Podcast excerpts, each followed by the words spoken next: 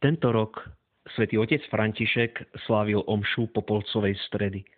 Nie ako to býva zvykom v rímskej bazilike svätej Sabíny, ale v bazilike svätého Petra vo Vatikáne.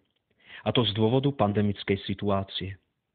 V homílii, ktorá predchádzala udeľovaniu popola na hlavu zúčastnených veriacich na znak pokánia a obrátenia, svätý Otec okrem iného povedal tieto slova.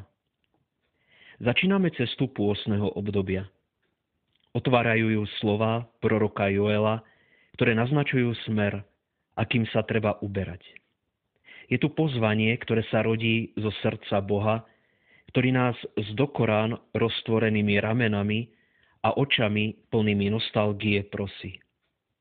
Obráte sa ku mne celým svojim srdcom. Vráte sa ku mne, Pôsne obdobie je cestou návratu k Bohu. A potom svätý Otec pokračoval. Koľkokrát zaneprázdnení či ľahostajní sme mu povedali Pane, prídem k Tebe potom, ešte počkaj. Dnes nemôžem. Ale zajtra sa začnem modliť a robiť niečo pre iných. A takto to i ide jeden deň za druhým. V živote budeme mať vždy niečo na robote, a budeme mať výhovorky na svoje ospravedlňovanie, ale bratia a sestry, je čas vrátiť sa k Bohu. Toľko pápež František. A o toto ide. Lebo kde je tvoj poklad, tam bude aj tvoje srdce, hovorí Ježiš. To, kde nás ťaha, kde to ťaha naše srdce, našu myseľ a celé naše bytie, tam je náš poklad. To je to najdôležitejšie pre mňa. Preto skúmajme sa v tejto pôsnej dobe a pýtajme sa, kde a s čím rad trávim svoj čas? Čomu dávam prednosť? Nie je to niečo na úkor iného? V živote sú totiž veci prvoradé a veci druhoradé. Aj tie skutočnosti, ktoré nemusia byť zlom, ani nás zvádzať na zlo, môžu byť niekedy prekážkou ak mu dám miesto vo svojom srdci, ktorému nepatrí. Napríklad zoberme si taký workoholizmus.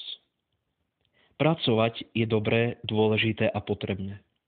Je to Božia vôľa, aby sme s ním spolupracovali na pretváraní sveta, ako si to Boh želal na počiatku dejín sveta.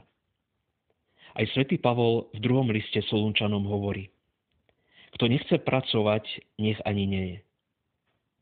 Ale ak sa práca stane pre nás modlou, aj keď s akokoľvek ušlachtilým dôvodom, napríklad, aby som zabezpečil rodinu, viete, firma má nejako veľmi veľa tlačí do výkonov a podobne, vtedy riskujem, že prichádzam o niečo veľmi dôležité. Rodina sa mi vzdiali, lebo nikdy nebudem doma.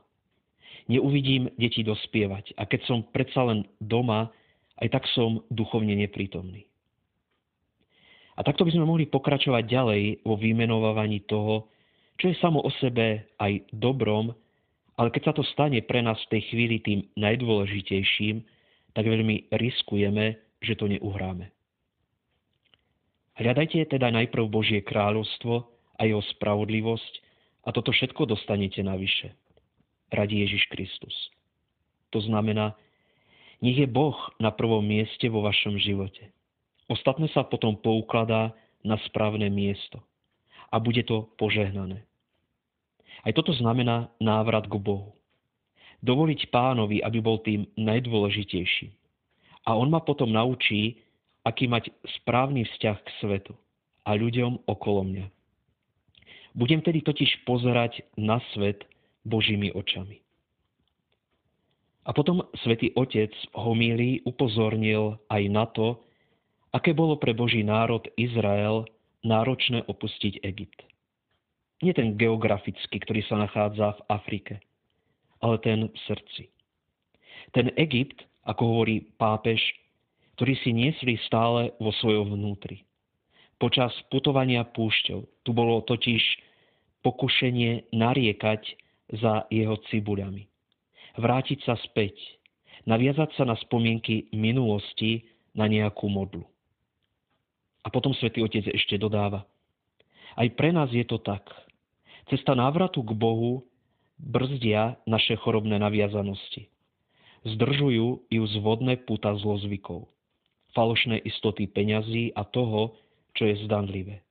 Nárek zvaľujúci vinu na osud, ktorý paralizuje. Pre kráčanie je potrebné strnúť masky týmto ilúziám. Či aj my to neprežívame podobne? Chceme kráčať kde si, odpichnúť sa z miesta, ale máme akési stuhnuté nohy, neschopné urobiť krok. A keď už urobíme krok, cítime sa, ako by sme boli na ľade. Šmíkame sa a padáme. Alebo začneme robiť niečo s nadšením. Tešíme sa z úspechov.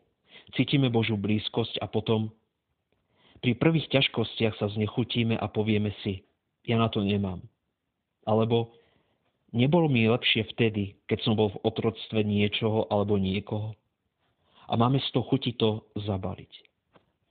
A povedať si, aký som nemožný či nemožná.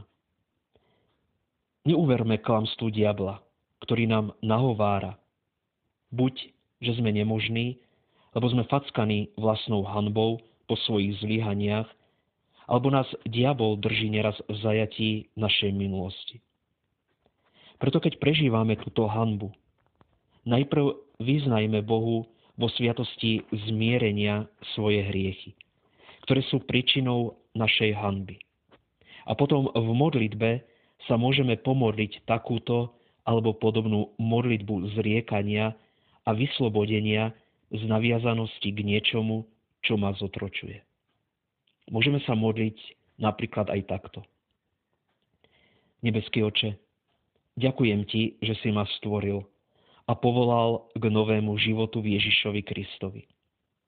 Pane, Ty poznáš túžby môjho srdca a môj životný príbeh. Ty vieš, čo som prežil. Poznáš moje víťazstva a triumfy. Moje radosti i žiale. Verím, že ma nič nemôže odlučiť od Teba a že sa moja identita neodvíja od toho, čo som spravil, ale pevne stojí len na Tvojej láske ku mne. Vyhlasujem dnes nad svojim životom Tvoju lásku a s otvoreným srdcom ju príjmam. A tak ťa, Oče, prosím, aby si odo mňa odňal tieto zahanbujúce zážitky. Slobodne ti ich odovzdávam a v mene Ježiša Krista lámem ich moc, vplyv a autoritu v mojom živote. Spoj tieto rany s ranami svojho syna na kríži. Ďakujem ti, oče, za slobodu a uzdravenie, ktoré mi teraz prinášaš. Milujem ťa, pane, a túžim ti dať celé svoje srdce. Nauč ma milovať a ešte väčšmi dorastať do plnosti, pre ktorú si ma stvoril. O to ťa prosím v mene Ježiša Krista pred ktorým sa skláňa každé koleno na nebi, na zemi i v podsvetí. Amen.